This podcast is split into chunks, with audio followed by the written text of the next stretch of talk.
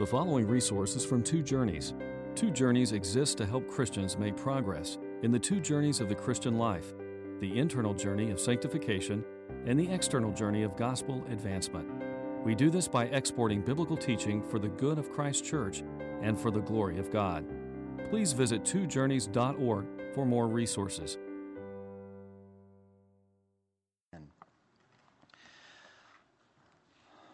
This morning I'm going to resume preaching in Galatians uh, according to my own plans. This will be the second to last sermon that I preach in Galatians. Next week I'm going to go back over the same ground and preach a more normal expository sermon in Galatians 6 11 through 18, and that will finish the book, God willing. But this morning I thought it best for us to focus on one verse in particular that's had a tremendous impact on my life over the last two months and more. Um, so I want to talk about an experience that I've had. Actually, two different experiences. One I'm going to talk about right away in the sermon, and the later I'm going to, uh, another I'm going to defer toward more toward the middle or end of the sermon that have made a tremendous impact on me, and both of them relevant to the text you heard Andy read uh, a moment ago. Galatians 6:14. May I never boast except in the cross of our Lord Jesus Christ, through which the world has been crucified to me and I to the world. So I often go bike riding for exercise, and I take with me my smartphone, which has changed my world. Um, uh, how is it that something can enter your life and then become indispensable to life itself? I don't know how that can work, but it seems that way. At any rate, I, I was listening to a sermon by John Piper on this text, and it just really, really ministered to me in a very deeply, richly convicting way. It spoke to me in ways that I needed to be spoken to. And I, I, yearn, and I've been praying all week to be able to confer that same blessing to you, my brothers and sisters in Christ. But I despair of any natural ability to do it. So I know that only by the Holy Spirit can you be similarly moved, convicted, helped by this kind of sermon. But I'm trusting that this will benefit you. By the time I'd thought about that, I'd already written the expository sermon that I will preach next week. So the hardest Rubik's Cube for me was what, which could, should come first. Should I preach across the text and then zero in, or zero in first and then go back? So I've decided to do this first. And next week we're going to do a little more kind of context work on this verse and try to understand it. But there's a power to taking just one verse sometimes and just letting it hit, hit you a full impact. And I want to do that today. That's my desire. May I never boast except in the cross of our Lord Jesus Christ. So Piper was preaching at that point in a series of four sermons uh, at Bethlehem Baptist in Minneapolis. Uh, the sermon series was entitled uh, Education for Exaltation. I talked to John about it. Were, it was a fundraiser for their new sanctuary where they worship now.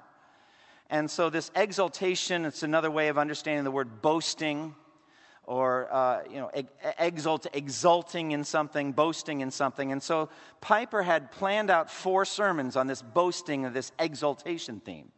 And this was the third of the, of the four. He'd already preached on boasting, on, boasting in God, and then I think boasting in, in Christ, and then boasting in the cross. But then when he got to this and just started to do the work for that sermon, he realized, at least he felt, that he had made a big mistake that it didn't fit the, the scheme at all. That when you look at the verse, it just seems to eliminate all other boasting. So, what about those last two sermons we just heard?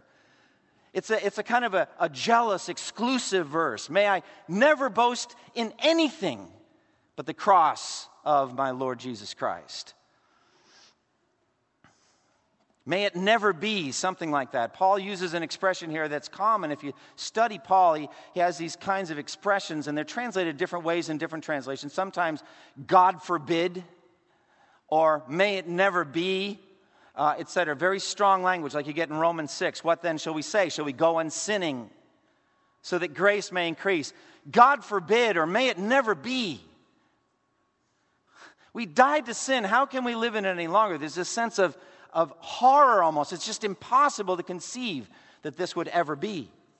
Or another verse, 1 uh, Corinthians 6:15, "Do you not know," he says, "that your bodies are members of Christ? Shall I then take the members of Christ and make them members with a prostitute?" God forbid, may it never be. It's just like this horror. It's unthinkable. So you bring that to this uh, verse here, and he's saying, It's just, may it never be, God forbid, that I would boast in anything except in the cross of our Lord Jesus Christ. And that's strange because Paul boasts in many other things, actually. It's actually a pretty common theme with Paul. I think he uses the word boast, sometimes translated glory, uh, etc., exalt, uh, uses this word more than any other biblical writer, probably because Paul himself was a very prideful boaster before he came to Christ. He was very proud of his spiritual resume. It, it occupied his full attention. He thought much about it. So, for whatever reason, we'll get back to that in a moment, but there are many verses in which Paul boasts in things. Like in Romans 5, he actually does it three times. Romans 5 2, he says, Through him, through Christ, we have also obtained access by faith into this grace in which we now stand, and we boast in the hope of the glory of God. And then the next verse, not only so, but we also boast in our sufferings uh, because we know that suffering produces perseverance, etc. And then at the end of that section in Romans 5:11, he says, "Not only this is this so, but we also boast in God through our Lord Jesus Christ, through whom we have now received reconciliation." 1 Corinthians 1:31, he says, "Therefore as it is written, let him who boasts boast in the Lord." And then uh, 2 Corinthians 12:9 he says, My grace is sufficient for you. God was saying to him, For my power is made perfect in weakness. Therefore, I will boast all the more gladly in my weaknesses, so that Christ's power may rest on me. In Romans 15, he boasts on the work that God has done through him in planting churches from Jerusalem all the way around to Illyricum. So he actually does this a lot. So, how are we to understand this verse? How do we understand the vehemence the exclusivity of this verse. May I never boast in anything except in the cross of our Lord Jesus Christ. Well, the immediate context we'll get to more next week. I'm not going to do much work on it, but he's talking here in direct contrast with the Judaizers, the false teachers who are afflicting these churches that he had planted. And these Judaizers had come into Galatia after he left, and they were preaching a false gospel, which is no gospel at all, of Christ's work on the cross plus their works in the law equals salvation. And he's just laying that whole thing low in Galatians. And he's talking about these Judaizers and their attitude and, and what they're trying to avoid and all that. In verse 13, he says, Not even those who are circumcised obey the law, yet they want you to be circumcised in order that they may boast about your flesh. May I never boast, etc. That's the context. And we'll talk more about that next time. But this self glorying boasting is the enemy of the cross. They're di- diametrically opposed, they're absolutely set against each other. The spiritual resume building that the arrogant human heart does when confronted with its own sinfulness. Very few will say, I'm not sinful, we acknowledge, but what the normal reaction is, yes, but I do these things. Yes, I committed adultery, committed murder, but I'm basically a good person. I gave $10,000 last year to the homeless shelter. That's the mentality. You're going to run into this again and again. The more active you are in evangelism, you're going to see this attitude again and again. It's not rare. You know, I try to treat people well. I try to be, you know, be, treat people the way I want to be treated. All, the, all of this. It's amazing how they quote a jumbled version of the law and they think they mean it. But there's this resume building, this arrogant, independent human heart which seeks to save itself by good works. And when it's achieved, it will stand up on the winner's podium of life with the gold medal of final success around its neck and say, How do you like me now? And let me tell you something God doesn't want to listen to that for all eternity. And so he has, from the, before the foundation of the world, established a salvation that will deeply humble us and prevent us from boasting in ourselves. And every step of that salvation, from predestination right straight through justification by faith, sanctification by a cooperation between us and the Holy Spirit, glorification by no cooperation at all, all of it humbles us. We can talk about that another time, but we live in a world full of boasters. We're surrounded by it, and we have that affliction ourselves. So confident in our achievement, so confident in what we can do. If you like sports, it's not long before you are listening to some arrogant boasting. It goes on all the time. I think it must have predated Cassius Clay after he defeated Sonny Liston, but when he just stood and said into the camera, Muhammad Ali, I am the greatest, and then elaborates on this, Well, it was shocking to some degree. People at least tried to fake humility before that, even though they didn't feel it themselves. But just why do that?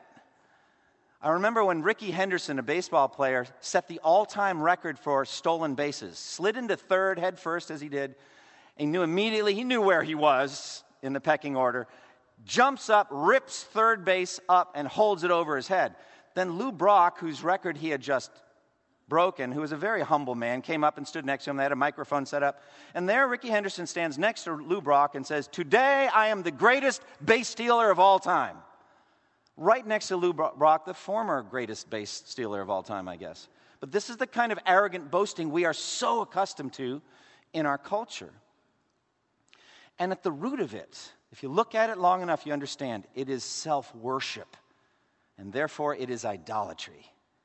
And God will not have it. And so, Paul, here in this text, has given us a glimpse into what the cross has done to him in reference to this boasting. The cross has stripped me forever of prideful boasting. Paul, on the road to Damascus, realized who he was. He finally understood who he was. The cross gives us so much. It enables us to know who God is, and you can look and see the attributes of God. But in some amazing way, it's a mirror too, and you can see yourself there. If you know what to look for, you can see yourself as you really are at the cross. And Paul realized, as Jesus appeared to him in heavenly glory, that he had been completely wrong about Christ, dead wrong. Christ was not a false prophet and a deceiver of the people. Christ Jesus was Almighty God, radiant in splendor and heavenly glory. And Paul, he, he was able to see in, in the light of that who he was for the first time, to see himself truly as he really was. A, a dirty, a filthy rebel, a transgressor. The law probed him at that time and for hours and days immediately after that and exposed his corruptions, his arrogant tendency to boast in his Jewishness, to boast in his zeal and his legalistic Phariseeism, to boast in his religious attainments, to boast in his superiority over all the, the unwashed Gentiles his superiority over all average Jews who didn't study or work as hard as he did. Actually, his superiority over his classmates, first in his class and all that. Superiority over everyone else, all of that, all of that was just so much stinking rubbish. He saw that in the light of the glory of the resurrected Christ and the light of the cross. He was able to understand that. As Jesus appeared to him with eyes of blazing fire and feet of burnished bronze. And he's able to see himself in the light of that heavenly glory for the first time, who he really was. And so, blinded by that heavenly light, Paul fasted and prayed and allowed the law to do its final convicting and converting work in him as he really understood it. And he knew he was guilty, guilty, guilty. Crushed by the law, he was lifted by the gospel. He came to understand the cross of Christ in a radically new way. And that verse, cursed is everyone who is hung on a tree, made Jesus' claim to be the Messiah, the Savior of the world, had made it, made it seem blasphemous up to that point. How could God's chosen Messiah die under the curse of God? How could he cry out, My God, my God, why have you forsaken me? Didn't make any sense. It just seemed blasphemous. How could someone who was despised and rejected by the Jewish authorities die such a shameful death on a Roman cross? Now he realized this Jesus was indeed who he claimed to be, the glorious Son of God so why was he accursed? Well, he understood that Christ had become our substitute, a curse for us. As we saw in Galatians 3:13, Christ redeemed us from the curse of the law by becoming a curse for us. For it is written, Cursed is everyone who is hung on a tree. Essential to his new understanding of the cross was a proper understanding of himself. I deserved the wrath of God. That's what I deserved. So here's the shift Jesus' claim to be ungodly. Jesus' claim to be God wasn't blasphemous. Jesus' claim to be God wasn't blasphemous. Paul's claim to be righteous was blasphemous. That's the shift.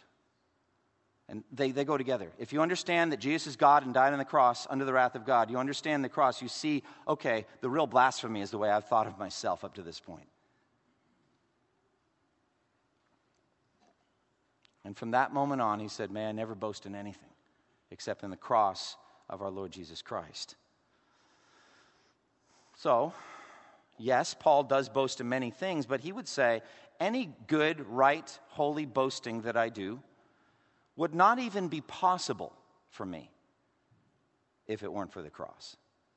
Well, why is that, Paul?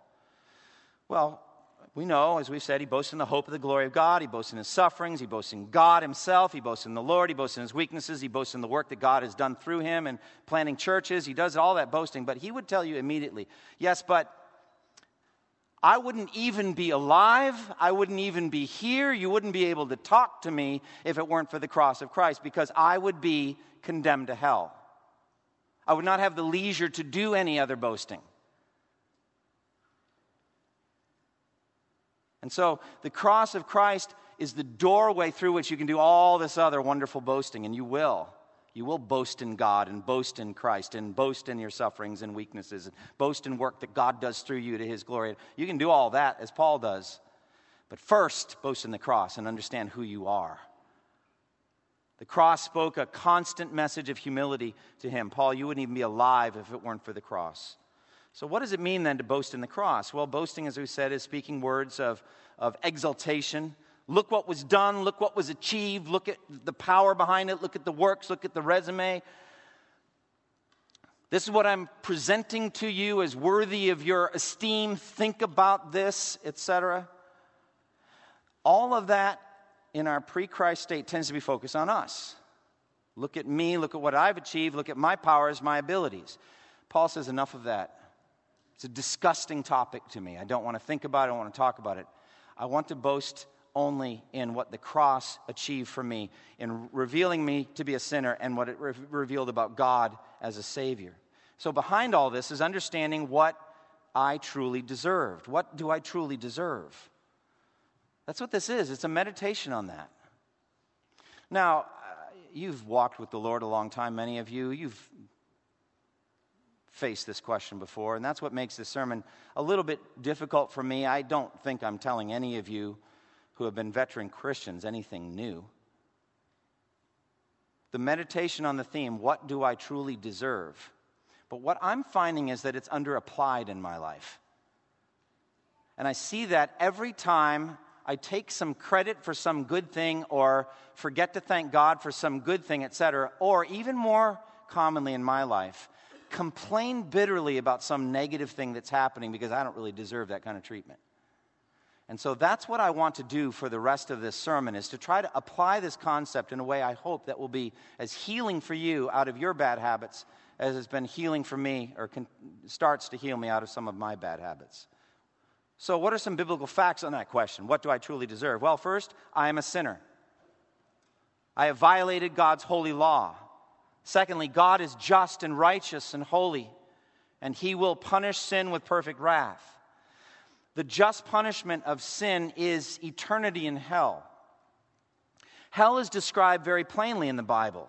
It's called in Revelation 20, verse 14, a lake of fire. It's a place of terrifying torment characterized by wailing and gnashing of teeth, a place of, of utter darkness, a place of tormenting memories and bitter regrets. And it is eternal. It says in Matthew 25, 41, Then the king will say to those on his left, Depart from me, you who are cursed, into the eternal fire prepared for the devil and his angels. Eternal fire, that's how Jesus describes it. Revelation 14, 11, the smoke of their torment rises forever and ever. There is no rest day or night for those that are suffering there. So, the cross tells me I deserve to be there right now. Right now and so do all of you. And that's the key to understanding. May I never boast in anything except in the cross of our Lord Jesus Christ. The gracious relief of our just sentence, the just sentence of God against us, is meant to humble us, to strip us of boasting in anything but Christ and Him crucified. And so we're supposed to take this idea and apply it to two, two main categories the blessings you have received from God, all of them, And then the hard things are afflictions that God measures out to you as a loving father and uses for your good. This meditation helps in both categories. Now, Piper, when he preached the sermon, uh, they, at that point, he's retired from preaching at Bethlehem at this point, but at that point, he was preaching two services a day. And uh, he got done preaching this, and a young woman came up to him in between the two services and said, Pastor John, I understand what you're saying. I do, I, I get it. But honestly, I, if I'm really honest, I just don't feel that undeserving. well, you have to know John Piper, know how you react to that. Okay, calm down, John, hold back, be kind, be patient. And he was, and he was so tender with her and dealt with her beautifully. But it hit him, he said, like a ton of bricks. And so in the second service, he paused at that point and said to Bethlehem, and I'm saying to you, FBC, he pleaded, please feel undeserving. Please. Let the Word of God work on you until you do. Feel it. Feel the weight of it. Feel undeserving.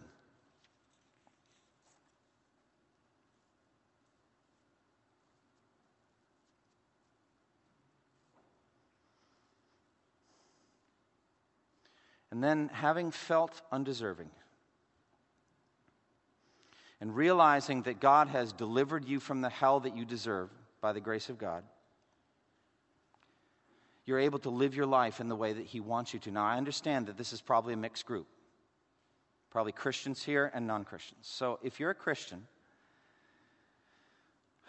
you will never experience hell. Isn't that amazing? Think about that. Ponder that you will never experience hell. But you deserve to. And it's helpful to know that and to meditate on it. You've been rescued by the grace of God through the cross of Christ, but you'll never experience the hell that Jesus went through for you. You'll never experience that. Or perhaps you're a non Christian and God is presently bearing with great patience your continual rebellion against Him. Now, rebellion comes in different types. You may be just ignoring Him, you may be flaunting yourself in one particular area of your life. Uh, you, you may just not think about these things much and came because someone invited you. It could be all different forms of rebellion, but God is bearing, the scripture says, with great patience and he is pleading with you now as though God himself were making his appeal through me. He's pleading with you, be reconciled to God so that you never experience the condemnation of hell. Pleading with you. But you deserve it. Either way, you deserve it. And you're not there. And either way, the fact that you're sitting here now in this climate controlled room on a cushy surface here. I mean, these are nice. I've been in pew, uh, sat on pews that are not cushy. These are nice pews. These are comfortable all right? Sometimes a little too comfortable, all right? But I mean, it's comfortable, it's climate controlled. You are experiencing this right now and not hell. And that's because of the cross. It's the only reason, whether you're Christian or non Christian. That's why.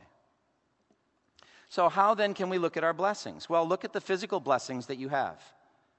The air that you're breathing right now. Think just with wide eyes, wide-eyed amazement at the sweet, clean, fresh air that you're breathing now compared to a sulfurous stink that you could be breathing right now. Think about the sights that you generally see in your life across a year, let's say the light, the color, the beauty, the order, a walk through a flowering garden, a trip to the ocean or to the mountains. You're seeing crashing waves with the foam and all that. You're seeing autumn. You're seeing foliage and mountains and valleys and, and light twinkling on rivers and all of that, and you've seen that beauty. You've watched the sunset with your friends. You've stood there with your spouse, your kids, your friends, and you've watched that. And you feel the gentle breeze on your face, and you feel all of the blessings, and it probably just doesn't occur to you I could be, should be, deserve to be in hell right now instead of experiencing this. What about relationships? You live your lives surrounded by people who love you, care for you, pray for you, laugh with you, cry with you, give you gifts, tell you jokes, care about how you're feeling. Perhaps you have a loving spouse who's put up with your sins and weaknesses for years. Now, you'll be quick to tell me you put up with your spouses too. I, I tell you what, I actually feel that one of the best applications of this meditation is in marriage. I really do. Whenever you're tempted to feel, I haven't gotten to the affliction section yet, but whenever you're tempted to feel, I don't deserve what's coming toward me right now, think about Galatians 6:14. It frees you from the prideful arrogance and makes you humble and enables you to deal well with your spouse at that key moment. But just think about it. I don't deserve any of my friends. I don't deserve my family. I don't deserve my spouse. I don't deserve to be a member of this church.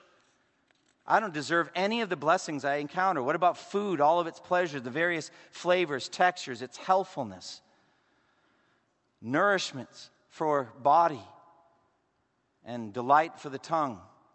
Think about biting into your favorite piece of fruit. It was originally a peach, but I changed it for one person in this room. That person knows who she is.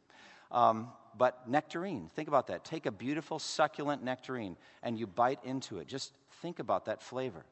And as you're experiencing that, you're saying, I don't deserve this. I don't deserve this blessing. God has given me this. May I never boast except in the cross of Christ. Last night I put Calvin to bed and we were talking and praying. It was pouring rain. And I just was thankful that he, that we get to sleep in a dry, warm, comfortable bed. And I was just grateful. I was thinking about this message too. And I was saying, you know, I didn't say this to him, but just in my mind, I was saying, you know, instead of being in torment, we're in comfort and protection. And why? Because of the grace of God in Christ. You go through all your spiritual blessings too your, your calling, your election, your justification, sanctification, the Bible, the spiritual gifts, all of that, a river of blessing. Now, conversely, if you don't think like this, if you think you kind of do deserve all these blessings, if you don't really feel that undeserving, do you realize how eventually you'll be miserable with all of them? They won't satisfy you at all. You'll have a bored, detached, tasteless, kind of been there, done that feeling to life. You'll lose your wonder and amazement at God's goodness to you, and you will not be thankful. You'll actually be arrogant. So, paradox here is knowing that you should be in hell right now is the most joy producing, one of the most joy producing ideas you can ever have. That humbling idea is like, wow, I'm alive. Do you ever see, like, Christmas Carol and Ebenezer Scrooge, and he wakes up and realizes he's it was it's all over now and all that and he tries to live a different life now it's all regeneration without christ i get that but just the exhilaration of knowing i'm alive i'm here i can live life now i can live to the glory of God. That's the way a Christian should think. I, I'm not in hell, I'm free. I thought this I've been rescued from hell to eat this peanut butter sandwich. I don't really like peanut butter that much. But the next time that someone serves me a peanut butter sandwich, or that's all there is for lunch, and I eat that, I'm going to say, Thank you, God. I'm not going to say it to my hostess or host. I've been rescued from hell to eat this fish. That's about what it would take in that case. But um, it's also powerful. This meditation is powerful when it comes to our afflictions. Very powerful. Now, I'll tell you another experience I had in Washington, D.C. I was there, and I've shared this with a number of you, but I, we were at the Holocaust Museum and uh, it's a very sobering place, very sad and sobering place. It's a museum dedicated to the memory of, of Jews that died in the, in the uh, uh, death camps set up by the Nazis in World War II. It's very sobering, and they do a lot of things to make it real to you so you understand what that was like. At the end, it was really just a simple diorama, this diorama of Auschwitz. And it was all one color, like a taupe color, and it was just, you know, scale model. And I just looked down there. And for the first time in my life, I had this thought as I looked down. I looked at this model of Auschwitz and these prisoners, you know, there in that terrible, terrible place. And the thought occurred to me it is possible to go from Auschwitz to hell. I'm not saying everyone who died there went to hell. I'm not saying that. I'm just saying that just because you died there doesn't mean you're going to heaven. And then I kept thinking, I said, I wonder if anyone who did die from Auschwitz and went to hell, if it were possible, contrary to the parable that Jesus told in Luke 16, remember, rich man and Lazarus, and the rich man's in hell and torment, and he would like to go back and warn his brothers, but he can't go. Suppose it were possible for someone to make the return trip. Suppose an angel came down and said, I'm going to let you go back to Auschwitz for a day. How many people languishing in hell would refuse the journey? Zero. None. So, what that means is the more you think about that, There is no earthly circumstance that even compares with the torments of hell. None. So that means we have the power as Christians to have a kind of joy that non Christians can't even conceive of in the midst of the most, most dire circumstances. Now, I applied it in a, some would say, an unfair way to one of my kids recently. Um, individual having a hard time with a, a, chore, which was rather, you know, not a, a distasteful chore. It had to do with cleaning a bathroom. And so I was meditating on these themes. That poor person, being one of my kids, I said, if you were languishing in hell and you could get out for half an hour to clean a bathroom, would you do it? Now, John Piper said that was really unfair and mean, but then he tweeted it two days later. So I guess he liked it in the end. Quoted me, not mine, but somebody I know said this.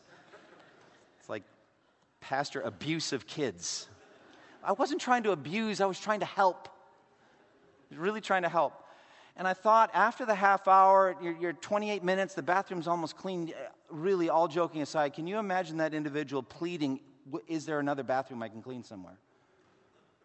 It doesn't matter where it is or how bad it is. You see how it changes your perspective? It's like, wow, there is nothing I go through on earth that even remotely compares with that. And Jesus has delivered me from that. And not only that, the Bible teaches that all of the afflictions that we experience in life are given us for our blessing and our benefit, for our good. And so we are rich with the love and grace of God. Picture yourself as though you were some homeless person in some gutter somewhere, and Jesus the, the only begotten Son of the Lord of glory, of the emperor, em, emperor of the universe, comes and finds you, takes you out of the gutter, and then takes you shopping. And brings you to this incredible boutique, and he's just putting in the cart all of these expensive things $650 coat, and $200 pants, and $450 shoes. And you're like, but it's so expensive. And he's saying, I'll pay for it, I'll pay for it, I'll pay for it. You just add, I'll pay for it in blood. So that's every blessing you experience in your life is blood bought at the cross. And every affliction that God has wisely measured out for you to sanctify you and help you is blood bought. It's very expensive, and it's all paid for by your elder brother, by the only begotten Son of God. You are rich. So, FBC, may you never boast in anything except in the cross of Jesus Christ. Close with me in prayer. Father, we thank you for this meditation. There's so much more to say, but I want to stop here. And I pray that you would enable us, O oh Lord, to understand these truths. Next week, God willing, we'll have a chance to see them in their settings. But just free us up from this arrogant boasting in ourselves and our achievements and accomplishments. And free us up from the corollary complaining and negativity that comes when we're afflicted beyond what we think we deserve. God, free us up. Help us to see that in the cross is the true measure of what we were and what we deserved apart from Christ, and that Jesus has paid it all by his blood. In Jesus' name, I pray. Amen. Thank you for listening to this resource from twojourneys.org. Feel free to use and share this content to spread the knowledge of God and build his kingdom. Only we ask that you do so for non commercial purposes and in accordance with the copyright policy found at twojourneys.org. Two Journeys exists to help Christians make progress in the two journeys of the Christian life the internal journey of sanctification and the external journey of gospel advancement. We do this by exporting biblical teaching for the good of Christ's church and for the glory of God.